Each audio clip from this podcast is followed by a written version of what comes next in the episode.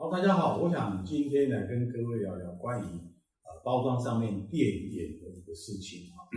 因为呃之前我们在网络上面看到很多一些那个报道，甚至有人把它转载说，呃、关于包装后面电眼的颜色，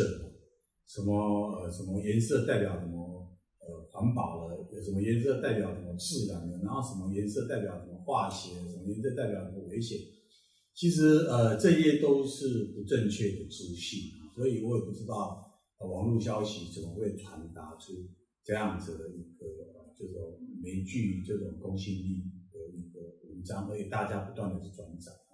那我想要跟今天聊聊关于电眼在设计上面它到底产生什么样的功能。呃现在在自动化包装跟封装过程当中，电眼是少不了，因为它是创造出这样的一个呃电电眼图形，是让呃电脑来阅读的，不是人工阅读，电脑阅读。虽然它跟我们设计的视觉没有关系，但是电眼跟封装的过程是有关系，所以我们设计跟封装又有关系，所以设计人必须要去了解。那电眼也没有人去花很多心思去创意，因为一般基本上都是在大概是 零点五公分见方，或者有人是 零点五公分一公分，可以看不同的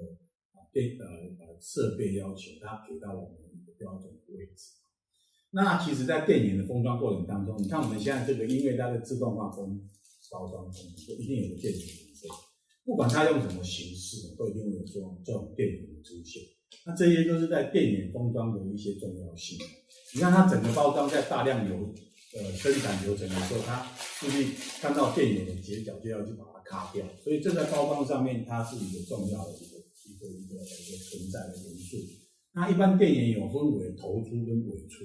那你的包装到底是属于头出的机器跟尾出的机器，只要跟你的厂商来得到啊这样的信息，广告上就不会有偏差。好，我们今天介绍到这里。